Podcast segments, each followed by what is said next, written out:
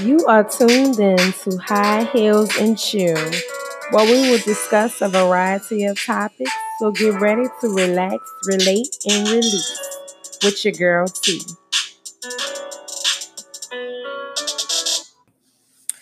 Welcome, welcome everyone, and thank you all for tuning in to my very first episode of High Heels and Chill.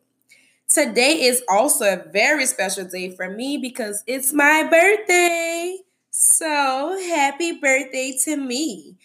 Also on the show, I have Nikki Red who will be joining us, and we're going to discuss the dangers of stress and different strategies that we can practice to help cope with stress. But before we dive into that, let's have a moment of silence for our brothers and sisters who has lost their lives due to police brutality or either just senseless violence.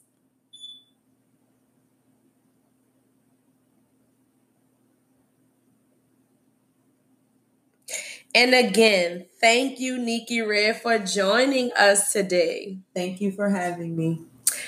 Well, let's get into it. Let's just talk about stress. I mean, I can relate to the term stress kills. I hear this so often. I've been hearing this term ever since I was a little girl. Like I can remember my grandmother saying, you know, things like, don't let stress get the best of you, or, you know, the term stress kills. Mm-hmm. And you know, it's hard to say that it's, you know, I'm not going to stress about this and I'm not going to stress about that.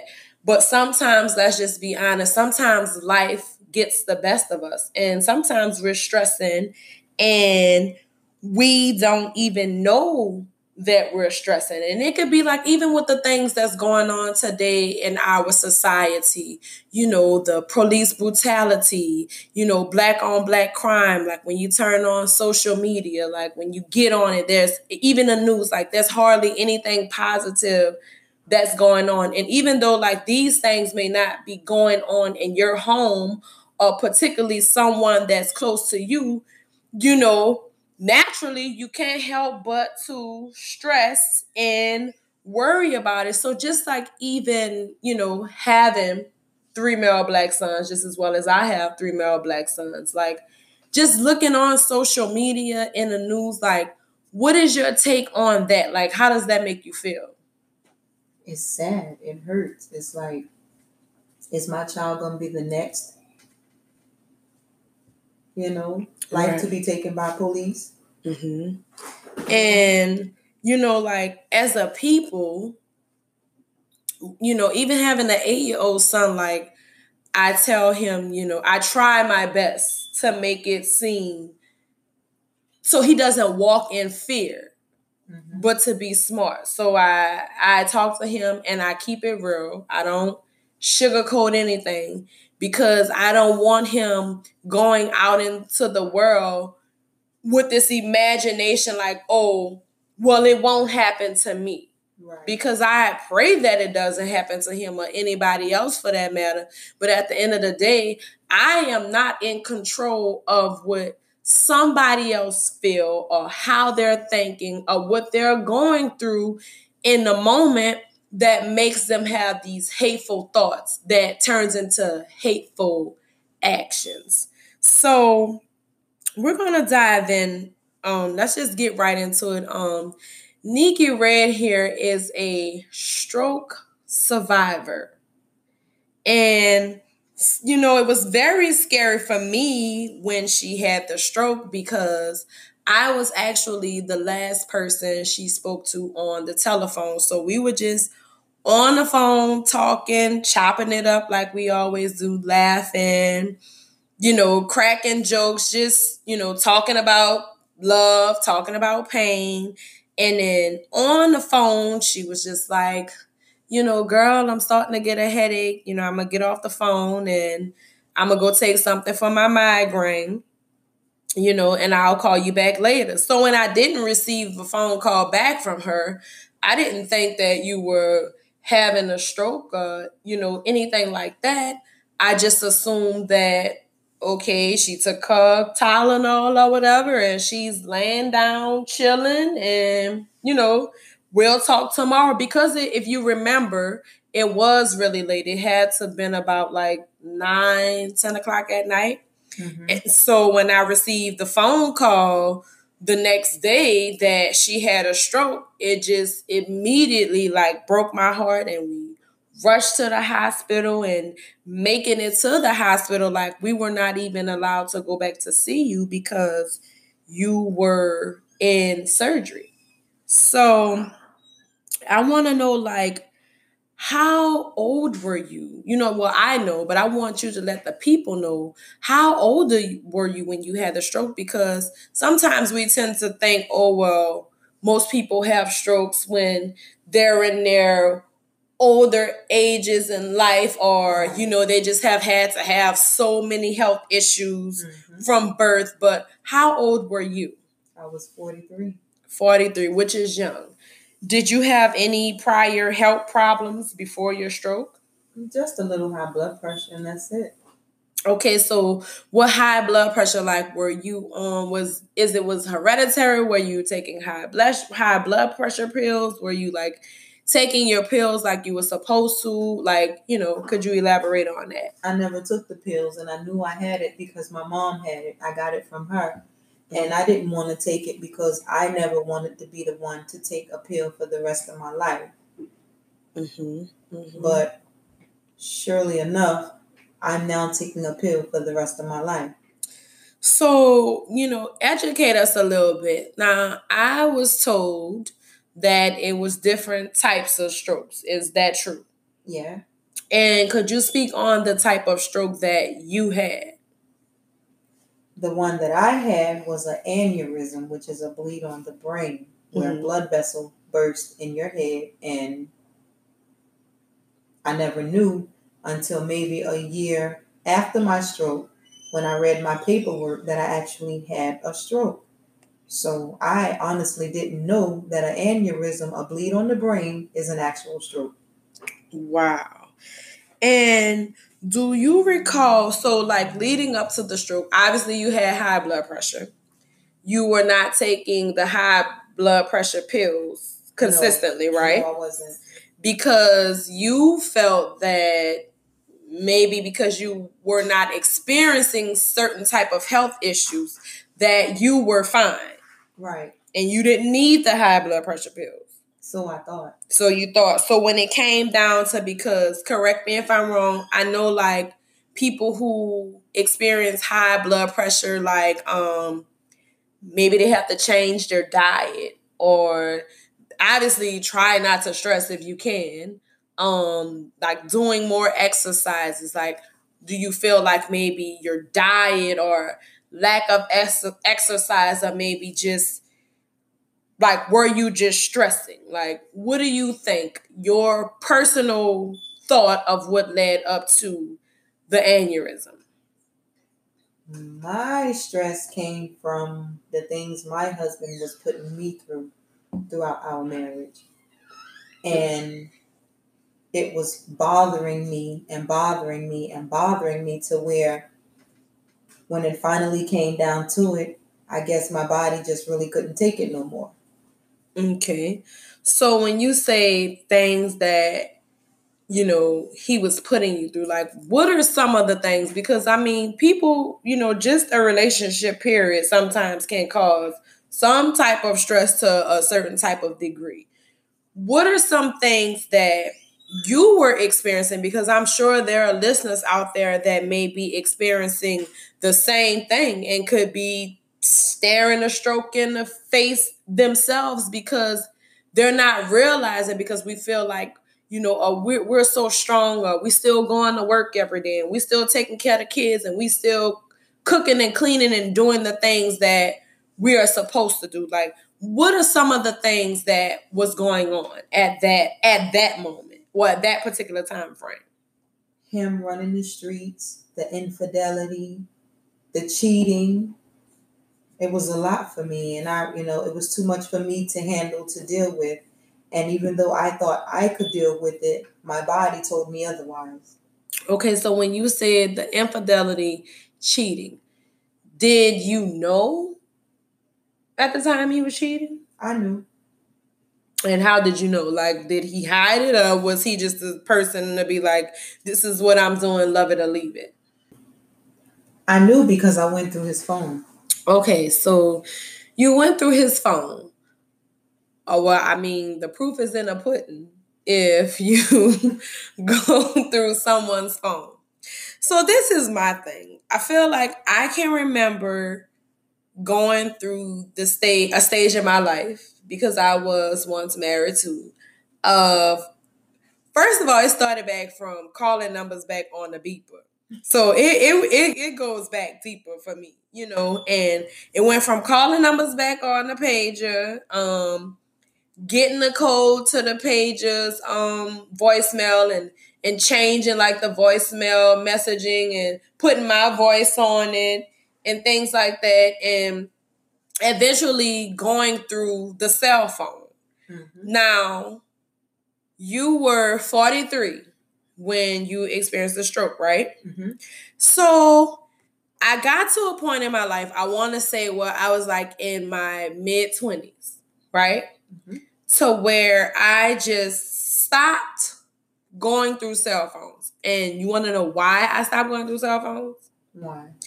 Because I just got tired of getting my eyes bust and hurting my own feelings. And saying that to say was every time I went into the cell phone, mm-hmm. each time I got what I was looking for. Right? That always happens. Because you what you're looking for. Right. And so and finding what I was looking for was great right? Mm-hmm. Because I felt like I knew it. I knew it. I knew this was happening. I knew you was doing it. But I found myself knowing that that was happening, knowing what my intuition was telling me, but I still stayed. Mm-hmm. Right? And so in staying, I realized that, okay, not only am I just saying, okay, it's okay, you can do it you know, because it didn't it didn't matter how much I fuss. I mean, I show I don't mind showing up at somebody at that time. I didn't mind showing up at somebody's house. Like I didn't have it was just whatever. It was up there. You know what I'm saying? Mm-hmm. But I got to a point in my life to where I was like, you know, this is not something that I want to be doing because ultimately I'm hurting myself because I'm not leaving. I'm not going in his phone, getting this information and saying, you know what? You don't love me like you say you do, or you don't respect me enough, you know, like you say you do. You continually doing it. Like I stay, right? But within staying, I noticed that I begin to stress more. Because girl, every time that phone buzzed or beeped or did any type of ding, my antennas was up like, hold up who that is. I wonder who that is. And I can't wait till he go to sleep or figuring out the codes and this and that. And I just was like, you know, I mean, I don't want to be this person, you know. And so now in my current relationship, just because I have so much other things to deal with, like for me, I'm not going through your phone because I've learned you ain't got to go through the phone. Whatever somebody doing the dog, it's gonna come to the light. Always. So it's just like, for me, I'm not going through your phone. You know what I'm saying? And I understand people make mistakes. People mess up. You know what I'm saying? Nobody's perfect.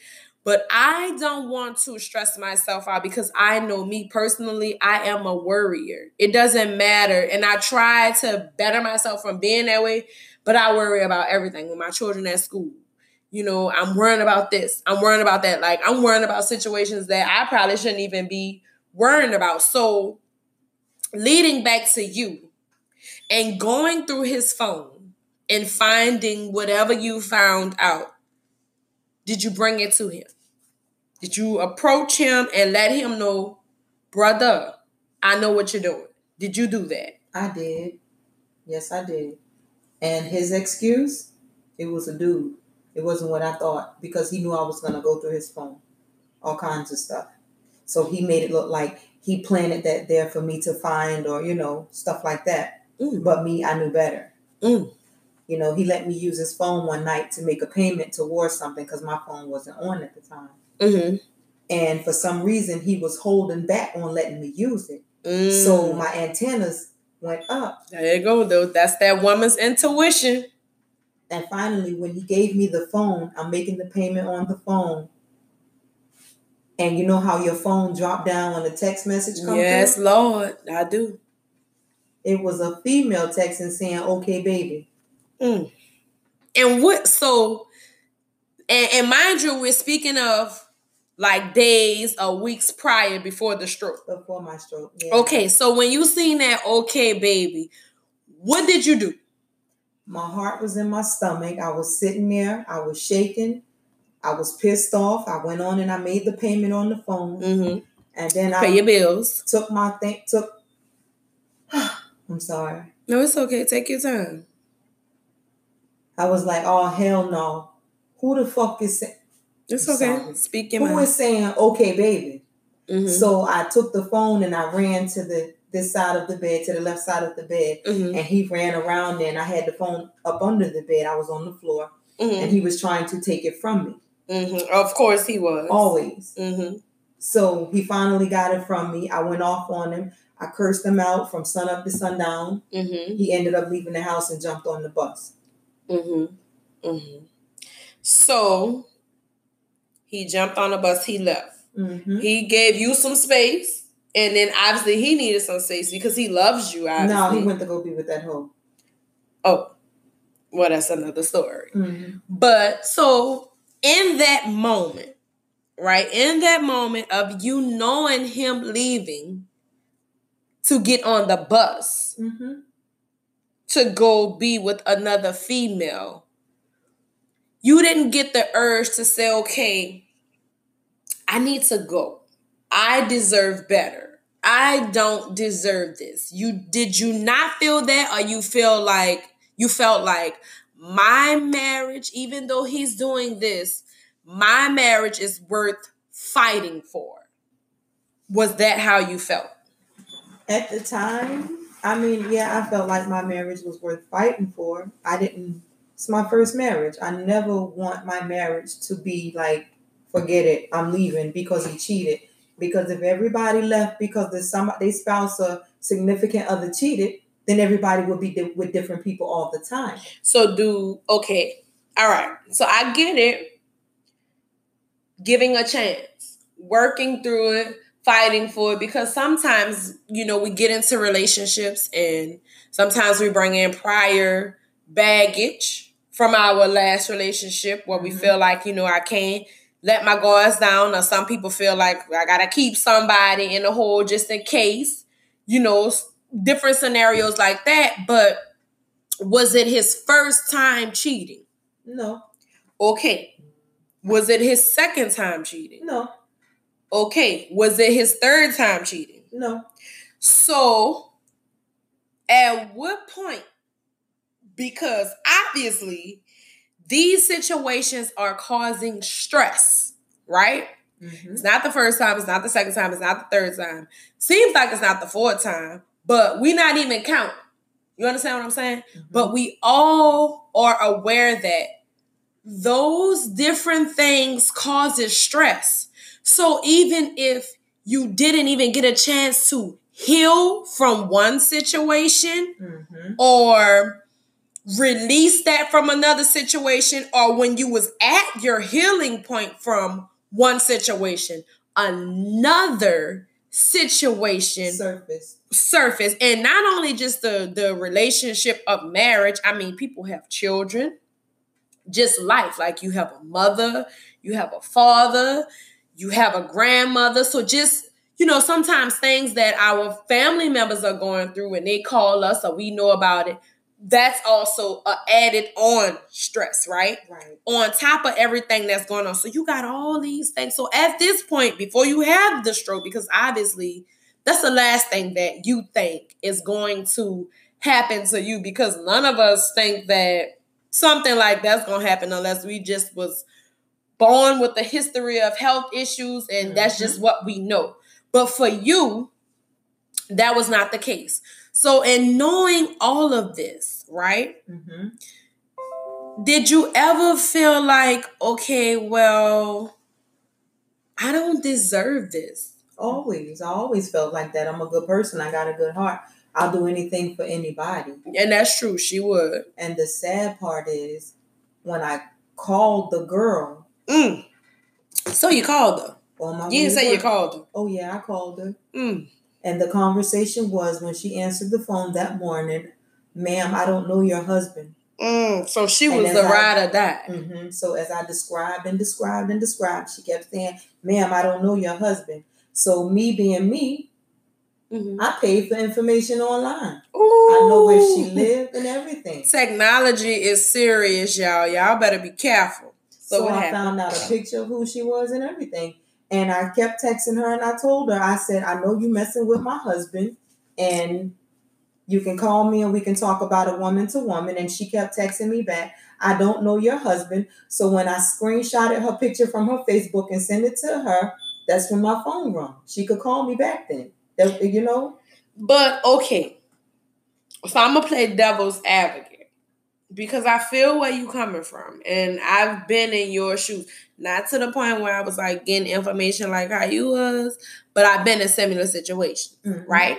So if you knew that all of this was going on and maybe she just didn't want to tell you because well obviously she, maybe she didn't want to ruin the situation with him and her or it could have been a situation of her going through a situation and she just fell weak to this situation that she didn't want to hurt you what is it that you needed her to tell you that you didn't already know I just wanted her to admit it.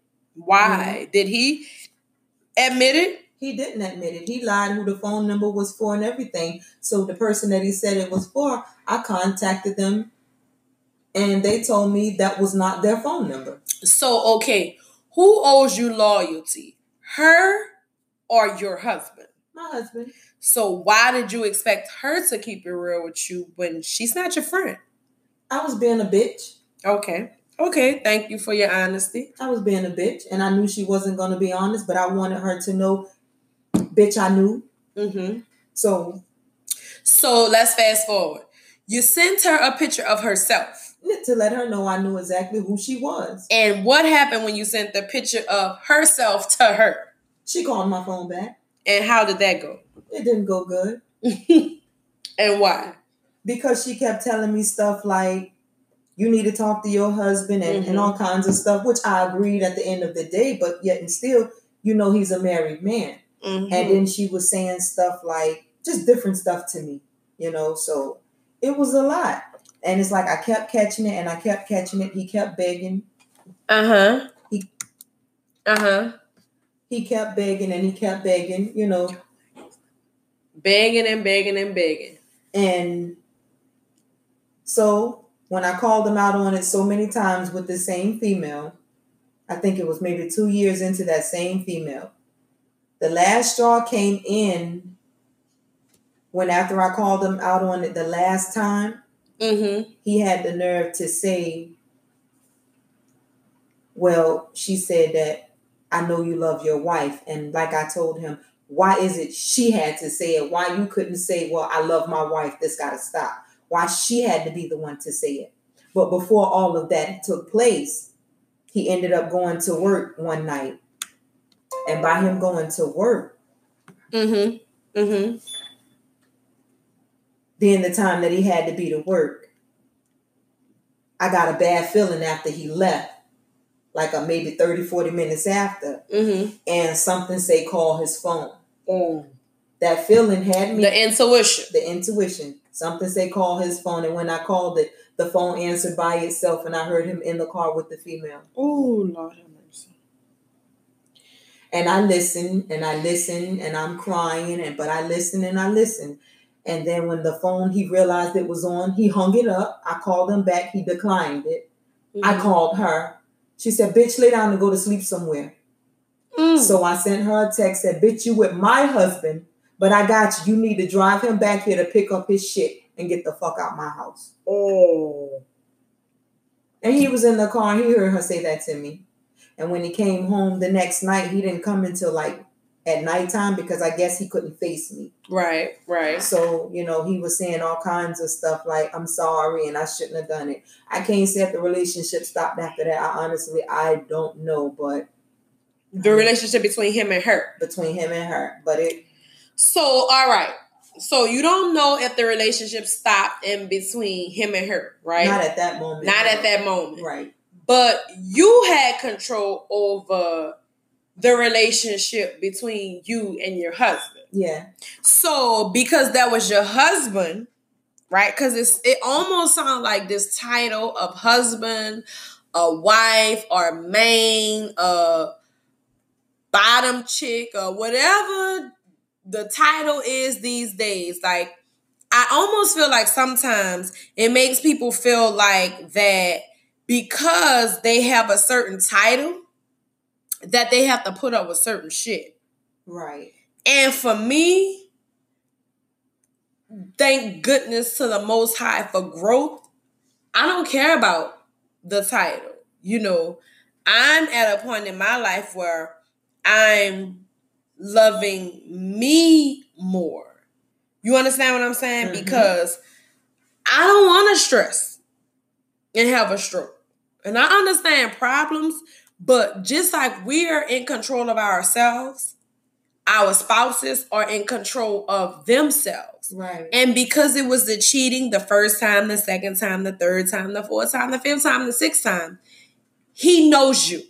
He knows that he feels in his heart you down for him. Right? Mm-hmm. And you're going to be upset about the situation. And eventually you're going to get over it right? Because mm-hmm. you get over it, right? Right.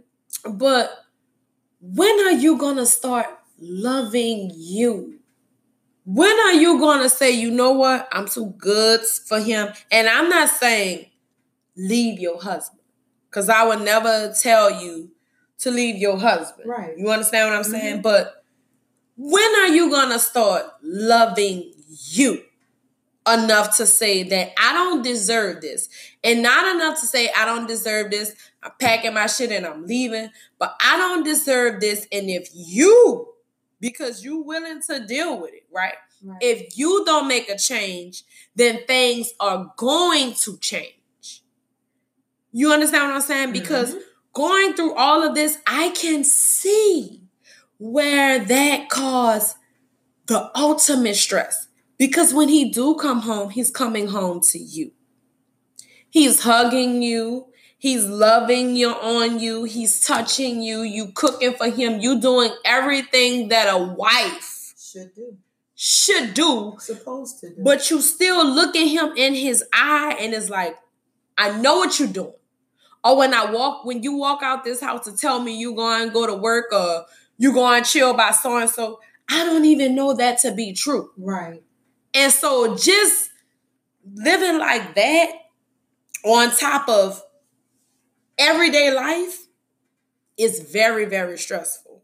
It is. And don't get me wrong, I'm not a saint. I'm not going to say I haven't cheated because I did. But the only reason I did cheat because when he went, well, he cheated first and that's what made me cheat after. Stop. I'm going to stop you right there.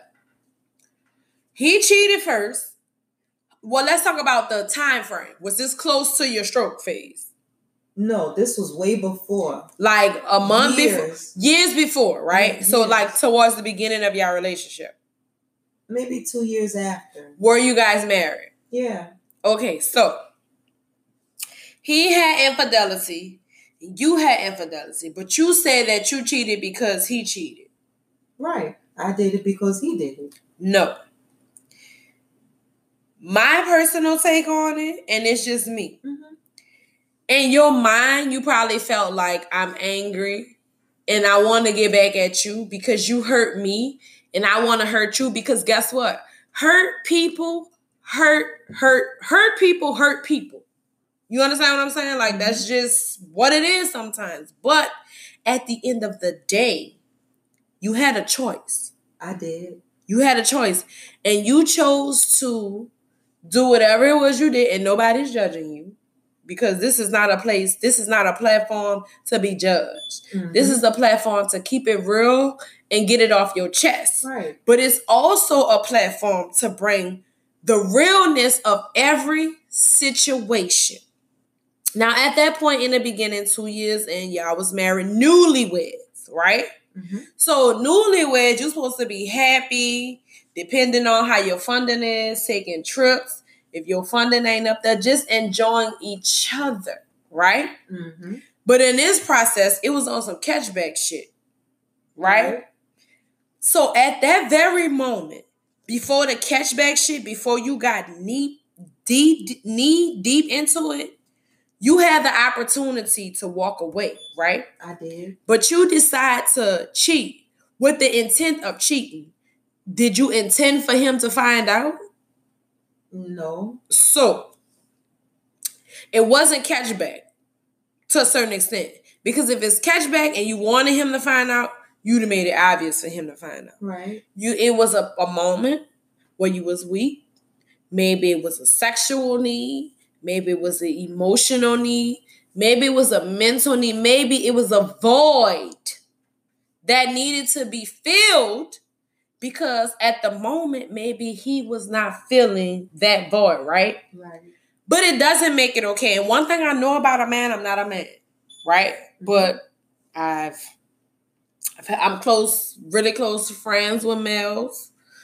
I have a brother, you know. I'm in a relationship to where we could talk about pretty much anything. Now, Mhm. it ain't open to where we could just do anything. I just said we could talk about anything Right. right? Especially if it's something that happened before me, because I'm not too keen on to be talking about shit that's going on during me, right? right. okay, so a man, and it's not acceptable in no way, shape, no way, shape, or form is it, is it acceptable, but we could actually deal with all the stuff they put us through.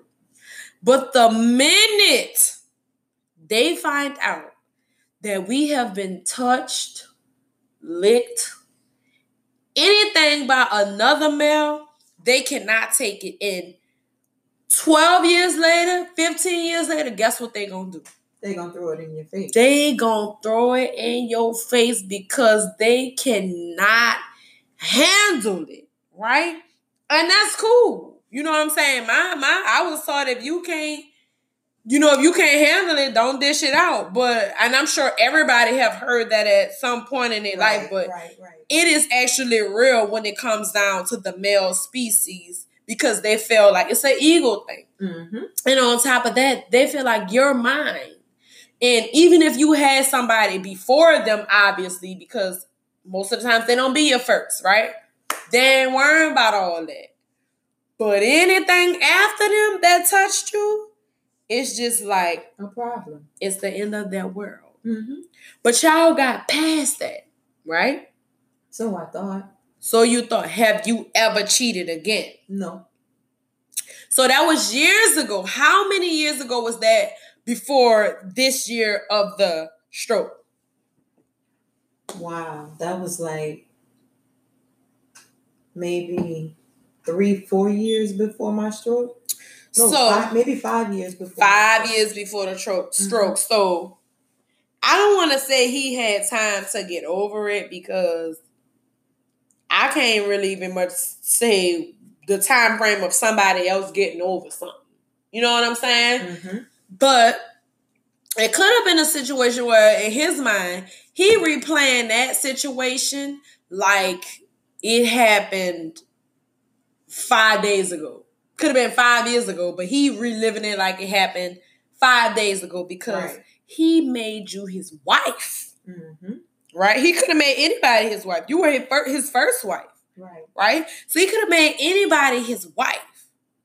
He chose you. And in his mind, regardless to what he did, he feel like you wouldn't have did it, which that's not okay because respect goes a long way. It does. It really does. And I regretted it ever since. But you got past it. I tried, but he kept throwing it in my face. And every time I catch him cheating or doing wrong, you know, down bad, he'll throw it in my face what I did all those years ago. So, did you guys ever seek some type of counseling, like through a pastor or through a licensed therapist, or just somebody who you guys felt like you could trust, who could mediate the situation and give out good advice and guidance? Did you try that after the cheating between both of you? No, he said he didn't want it. He don't need it. Mm. So, were you willing to do it? I was willing to do it. But he wasn't willing to do He it. He wasn't willing to do it. Mm. So with him not being willing to do it, because men hurt too. On, on top of all the things that our black males have to go through, which we go through things too, don't get me wrong. They hurt too. They do. But they also po- try to portray this role, most men, and I'm not speaking for all men because I'm not a man, so I really can't speak on a man. But they sometimes feel like I got it. I can handle it. They suck it up and they feel like life goes on. But life really didn't go on because it was bothering him because he always brought it up and talked about it. And he kept bringing it up and kept bringing it up. Basically, he was saying an eye for an eye, which is why he was still constantly cheating on me. But it wasn't an eye for an eye because you only did it that one only time. did it that once. It wasn't an eye for an eye. But it, it seems like he was at a point to where even though you only did it once, it seems like he felt like he couldn't trust you. Right? And so it feels to me like the trust was broken on both ends because although you wasn't cheating anymore, Mm-hmm. you still was doing the things of like going through his phone and always looking over your shoulder and always wondering. So if you trust somebody, Mm-hmm. you don't have those type of things going through your head because it's just like I trust that you know he messed up, he did it, you know it's over, he's not gonna do it no more. You didn't have that, right? I didn't. So we're in a marriage, right? Mm-hmm. The trust is dead. Gone. There's no trust. The love is there, right? Barely. When you say barely, elaborate on it because you were still with him. So I'm still with him, but it's like I felt it was barely there because I feel like I'm the only one trying to make it work. mm, I'm the only one that's trying and he's not. Like he could care less. It's all about running, running, running the streets and not worrying about home. And he would always say, I bitch and complain too much. That's why he don't stay home. So, did you bitch and complain a lot? I bitch and complained on the things that he did All the time? all the time. So you bitch and complain a I lot. I bitch and complained a lot. Okay, so I can see where that could get a little aggravating. Just I'm just saying. Right. I'm not but- saying I'm not saying he's right. I'm not saying you're wrong. I'm just saying I can see where that could get aggravated. Right. And I get that. But stop doing stuff you know is wrong to give me a reason to bitch and complain. Okay, so if you know that he's doing things wrong that cause you to bitch and complain, why sit there and soak it in and continue to bitch and complain? I don't know. To be honest with you, I really don't know. I love my husband. I love my marriage. It's my first marriage. I want to make it work. And I'm trying, you know. I'll do anything for that dude. Anything. But what what what would you you would do anything for that dude? But what are the levels that you're going to take for you? What levels would you take to do anything for you? I don't know. Honestly, I don't know. And see, you know, there's a lot of women. Like, I'm guilty of it. Like, we do that for whatever reason. Like, I don't, I can't even much say because everybody's story and situation is different. Some people feel like, you know what I'm saying? If I leave them, I can't live the lifestyle I used to live. Or some people feel like, you know, this is my children's daddy. Or some people feel like I've invested all these years. But that is no excuse It's not. to allow somebody to cause you so much pain to where you're stressing out and having a stroke because what a God forbid. What do you think would have happened if you would have stroked out and just stroked out of life, what do you think would have happened? How do you think the husband that you love, what do you think his lifestyle would be right now? Running the streets. The same shit. And do you know what he had the nerve to say to me? What is that? I can grieve in the streets. Ain't that about a bitch? Wow. How did, like how did that make you feel? I turned away and walked off. So you turned away, you walked off. But you're still internalizing all of these different things that he's saying to you, mm-hmm. all the different things that you're going through on top of everyday life. So let's fast forward because I mean, we don't have to go fast forward that far because this was in the same vicinity of the stroke because right. I right. can recall you venting to me about these things and me, you know, giving my opinion which at the end of the day, my opinion don't matter because it's up to you to make the ultimate decision. Right. right? Okay, so let's fast forward to the night of the stroke. We okay. were on the phone. Mm-hmm. I don't remember. I'm sorry. I lost a lot of my memory. Okay, which is causes of the stroke, the aneurysm. Mm-hmm. We were on the phone just to catch you all up, and we were laughing, joking. We were actually talking about this situation of this particular female, mm-hmm. right? Um, and me, I'm a jokester. I like to joke.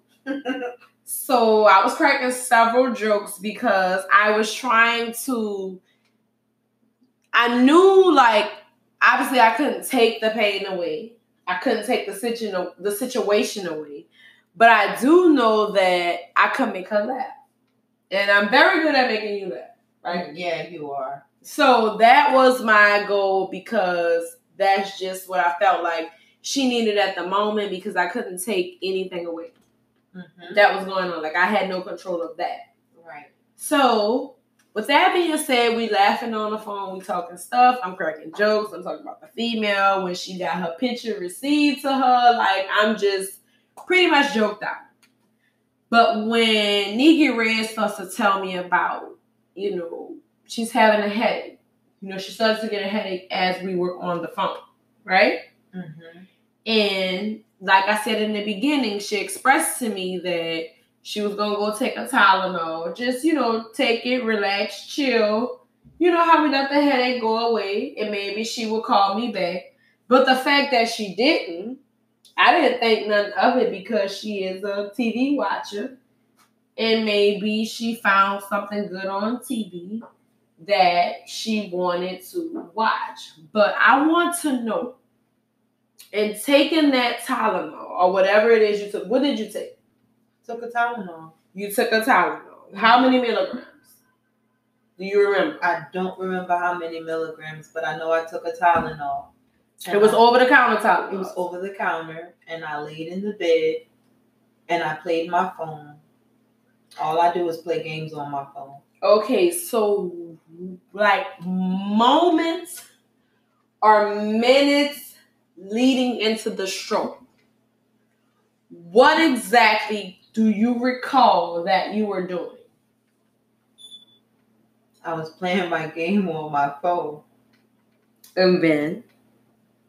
And then I've always suffered from migraines anyway, but that's when migraines start out small and they work their way big, and you can't deal with light, you know, and all of that extra stuff and smells and stuff. So you decided to cut off the lights. I cut off everything. And what did you do at that point to soothe yourself to help you to go to sleep?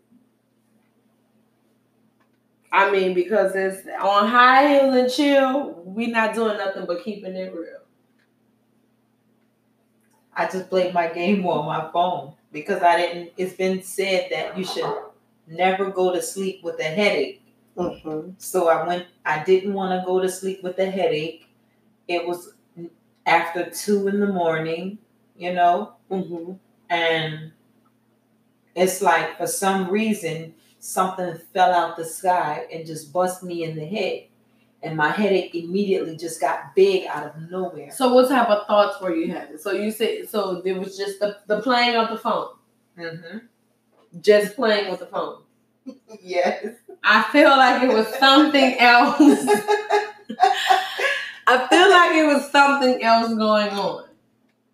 Stress was eating at me, you know. My husband was at work, and when that that feeling came to me, Which feeling? the the headache, The headache from the pressure of what? the migraine that I was having, Mm-hmm. that came out of nowhere and just bust me in the head. You know, if you ever hear anyone saying that you're no, if you ever get a headache and it's a feeling, it's a headache like you've never felt before, Mm-hmm. believe me when I tell you, it is the truth because it's a headache like you've never felt before. Mm-hmm. Mm-hmm. And I kind of got scared for a minute because me knowing me and how my body works, I knew that headaches don't start big. Right, right, right. But this one is like it fell out the sky and hit me out of nowhere. Mm-hmm. And I got really scared. I called my husband. He didn't answer.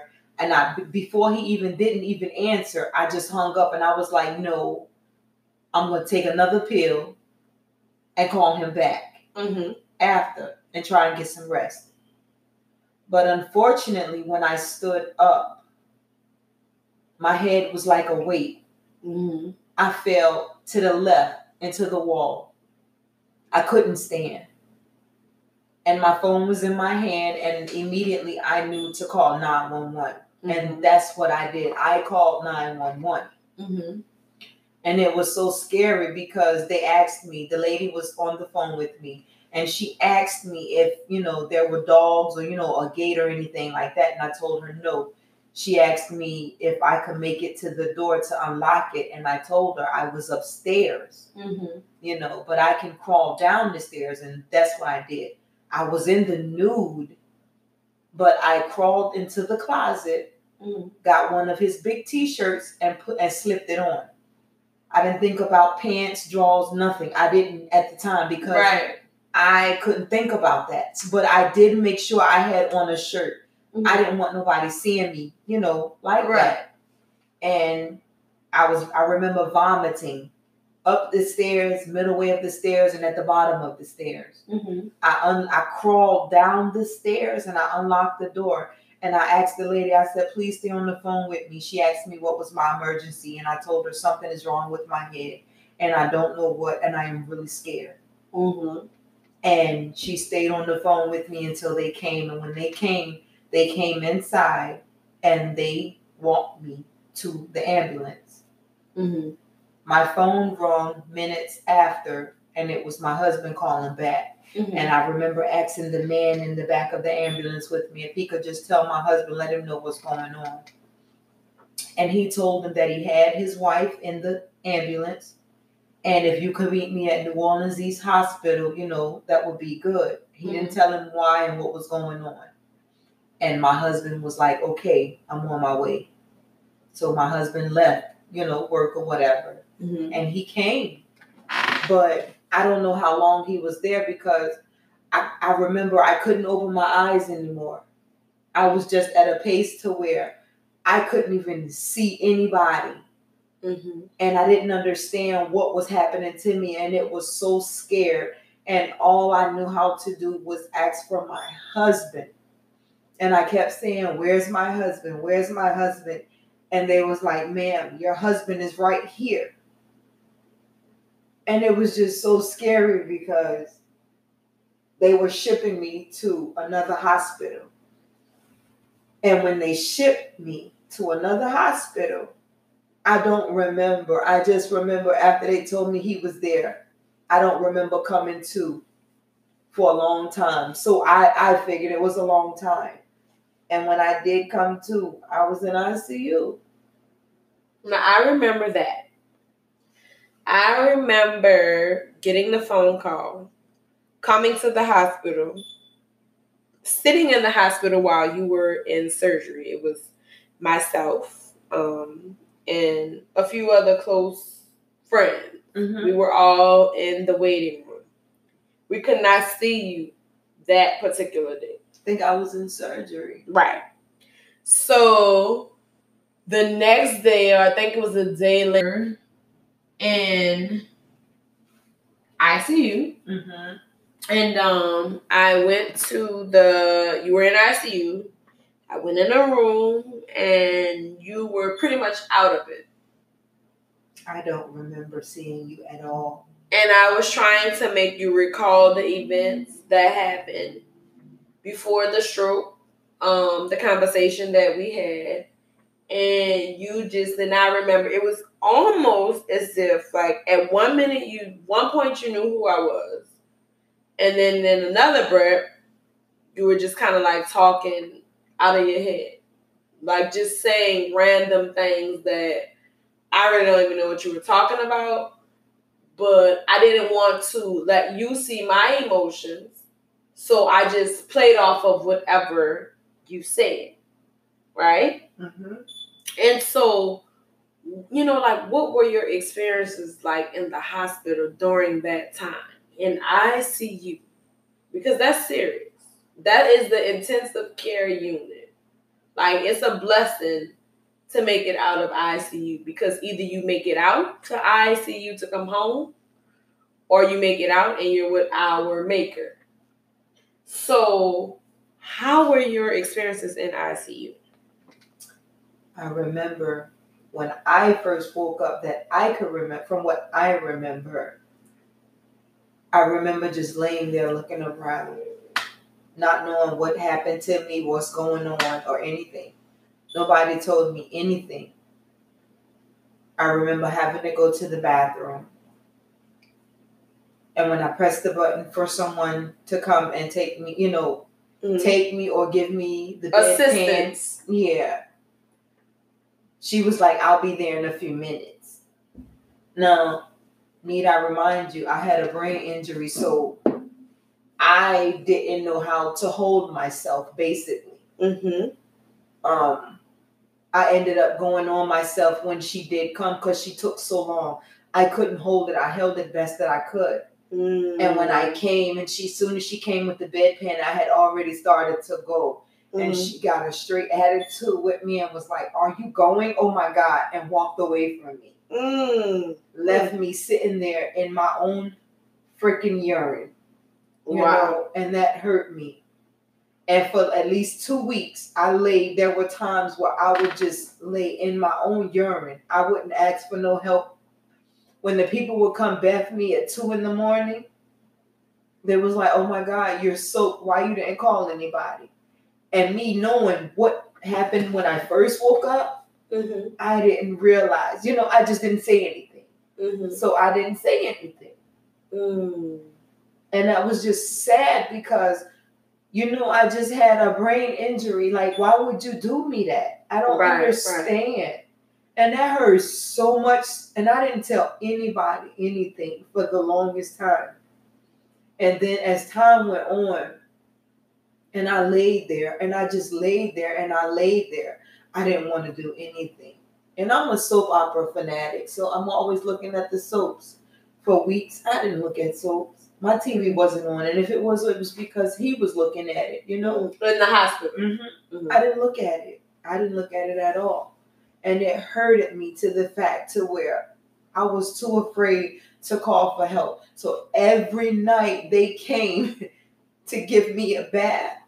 I was soaked in my own urine because I was afraid to call somebody Mhm. for them to say they're coming and they never come. And then when they come, they get an attitude at me because I couldn't hold it. You know what I'm saying?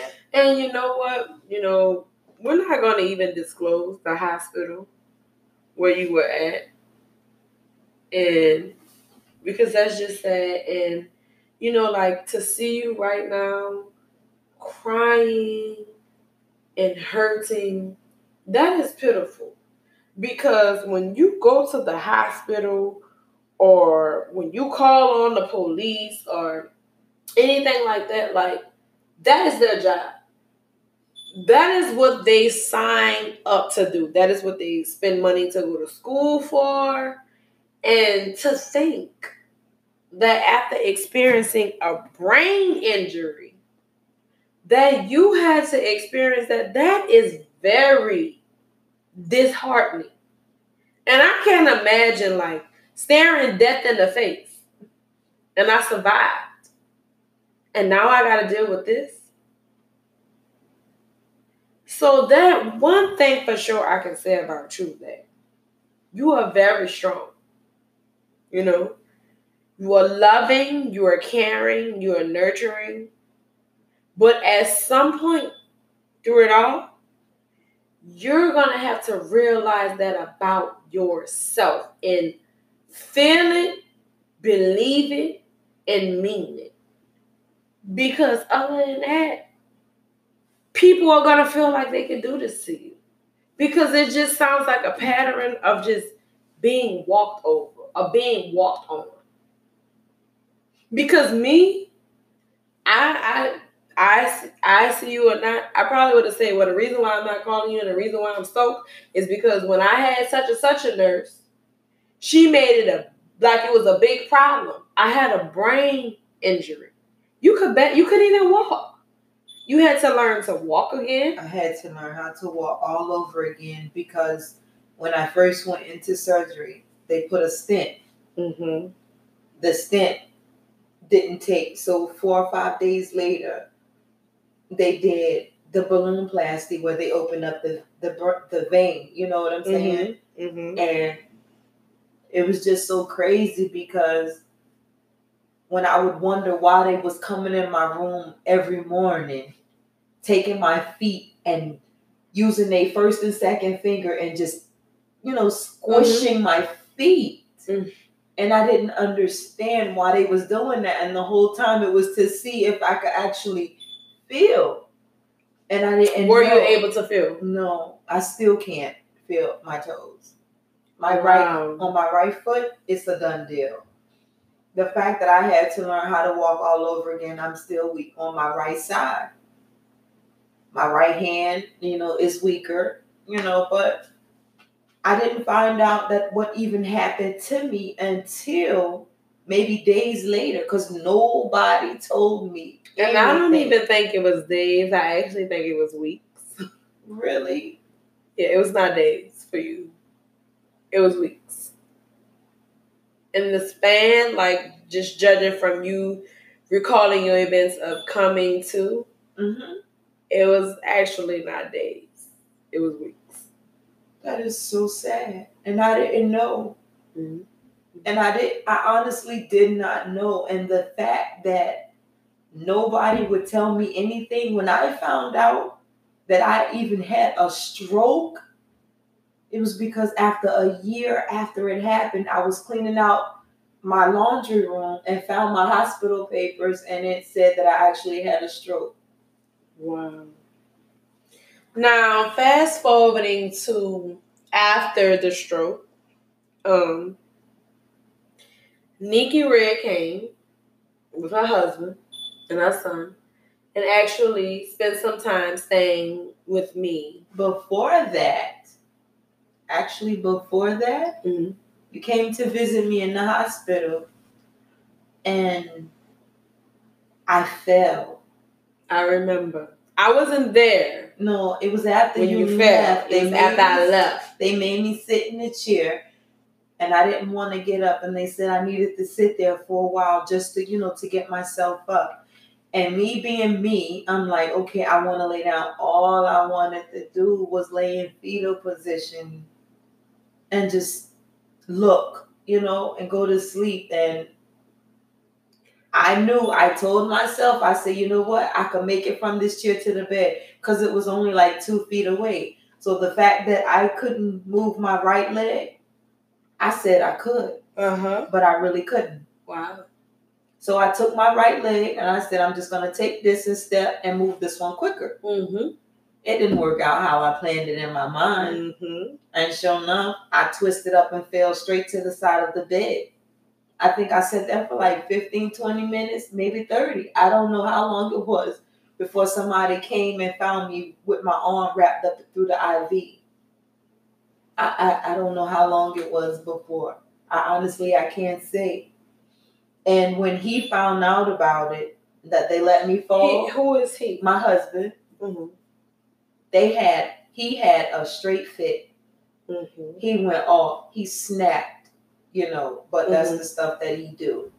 But it's sad and it's just sad. But in snapping and fast forwarding to you all spending time with me, you know, and watching you pretty much go from a downward spiral to a semi upward spiral to getting back to the norm, Mhm. going back to the norm. And it was a, it was for me, knowing what you had been through and seeing you in that stage you were in in life and knowing that you were staring death in the face, you It know, was. it was empowering for me to see you not let it get you down and just jump back into life and just trying to live life as normally as possible. But what was very hurting for me to see, because I'm younger than you, to watch you go through all of that, staring death in the face, can't walk, learning to walk, trying to remember, can't remember this, trying to put the pieces of the puzzle together of life, and to come back out of all of that. And to go right back where you started at with the same stress and the same bullshit. That for me hurted. It's hard. It's so hard. It's really hard. You know, being in the hospital, going through what I was going through, not wanting to eat, being threatened to have a feeding tube put in you because you didn't want to eat nor drink. Mm-hmm. I didn't take a bite out of nothing for at least two weeks after being up in there. And it showed on your physical appearance. It showed I was small. I was so small. I was small. And it, it's just sad. And it's like from that day on, I can't eat but once a day. I do a lot of snacking here and there, but I can't eat but once a day because I get full too quick. You know, I guess my stomach shrunk during the process of me being in the hospital, but Right. it's hard. So, what is some things that you're doing? Like, as far as like, do you exercise? Because apparently you still stressing. I don't exercise. I lay in my house all day, lay in my bed. It's the one that I ain't got bed sores. It almost, you know, it just seems like you're living a life of depression. I was depressed for two and a half years, and I'm coming up on three years of my stroke. So, currently today, as we speak, June 6th, July. June 6th, this is June. Oh, I'm sorry. Yes, today is June 6th. So one month from today, from now, I'll be three years into my stroke. Do you feel like you are still living the life of living in depression, which causes, which is the trigger of stress? I do. So, what can we do? Or what more or less what can you do to figure out ways to cope because you're not leaving your husband. All the things that you're going through, you're not leaving your husband. All the things that you may be going through with your child and with your family and just with everything that's going on in life, period. Because right now, we living in a time. You understand? Like this is a time, a critical time Very critical. to be living in. Mm-hmm. What can we do? Like, what are some things that you feel that we could do to help you just at least cope with it? Because right now, you on the front lines. You on the front lines again. You're in a critical situation. You're in a critical situation just as far as like just being a black female, things that you are dealing with within your relationship, things that you are dealing with with your child, things that we just have to deal with in life. You are my sister, you are on the front line. Right? Mm-hmm. You just went to the doctor today to see a heart doctor. Sonogram of my heart. What are some things that you feel that we can do to just try and help you cope because you're not walking away from your marriage? Obviously, has things gotten better? No. Things have not gotten better. And you're not leaving that situation, are you? I'm trying to make it work. You are still trying to make it work on your end, Mm-hmm. but it doesn't seem like the other person. is Well, trying to make it work. right, but at the end of the day, you're still staying put. You're you're not leaving right now. Right now, I'm not leaving. No. And we're not here to judge and tell you what we sh- what you should do or what I would do if I was in that situation because I'm not in that situation. It's not me. But what are some things that we can help you cope? Because at the end of the day, we want you to live. We want you to be able to tell your testimony. But in telling your testimony and staring death straight in the face, what can we do to help you live? Because for you, it's life or death. You know what's the sad part? I'm I'm tell me. I was told that I have a 30% chance of it happening to me again.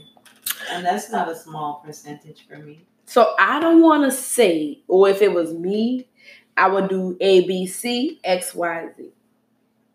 Because we are not the same. We are individually different, right? It's easier said than done. Don't but stress. but but when it comes down to my life and my health it's hard. and being there for my children and for you, you have grandchildren. I do. Like, what is it going to take?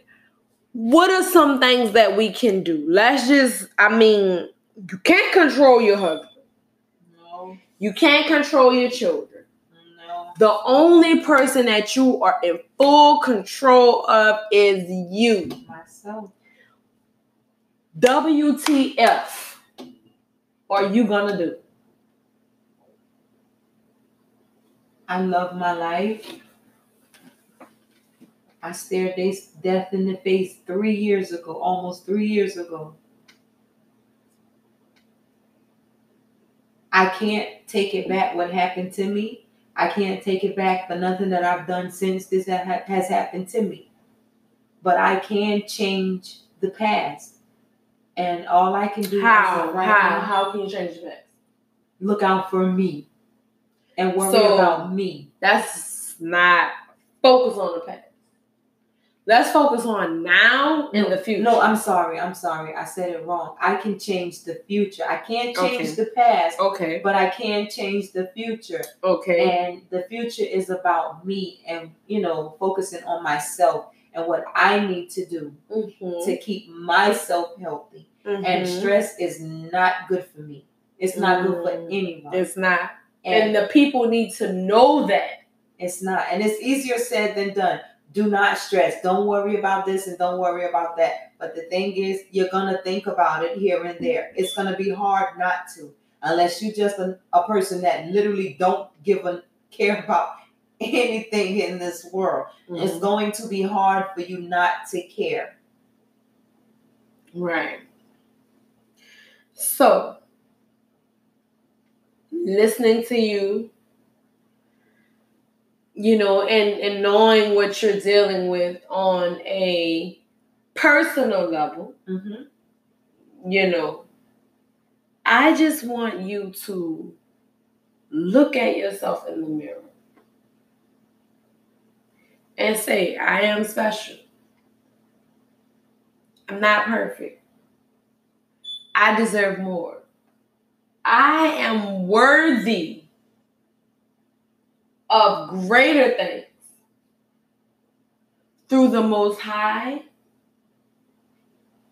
Period. I deserve more. I'm worth more. I don't deserve to be mistreated. I don't deserve to be hurt. I don't deserve any cruel thing that somebody is trying to put me through. Mm-hmm. I'm worth more. You have to learn your worth. And you have to know that a person is only going to do to you what you allow them to do to you. And I'm here to tell you that you deserve more. You're a great person. You will be there for anybody when they need you. It doesn't matter who they are, but you're not a doormat. You deserve more. You have to love you. Because once you're gone, life is still going to go on for everybody else. So everything that's causing you stress with your husband, your children, whatever the case may be, like life is still going to go on for them when you're not here. Unless it's the most highest will, I don't have no control of that, right? We right. have no control of that because you can we can walk outside and a freak accident, get stung by the wrong bee and die. Right. You understand what I'm saying? But you have control of what you allow people to do to you.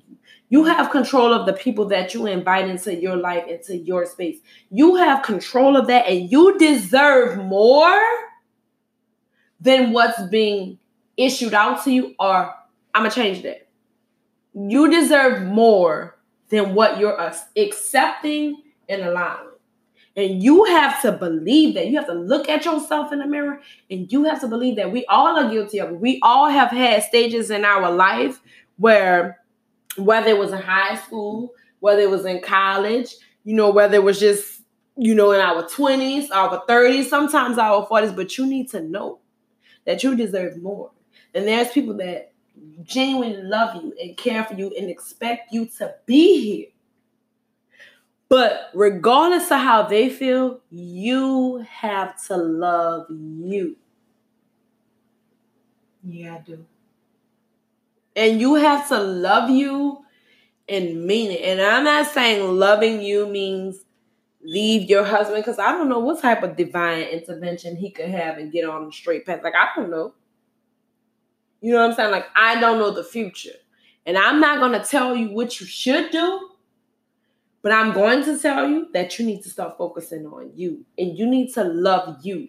You need to respect you. And you need to know that if a person, be it your husband, your child, your neighbor, if they can't respect you, they are no good for you.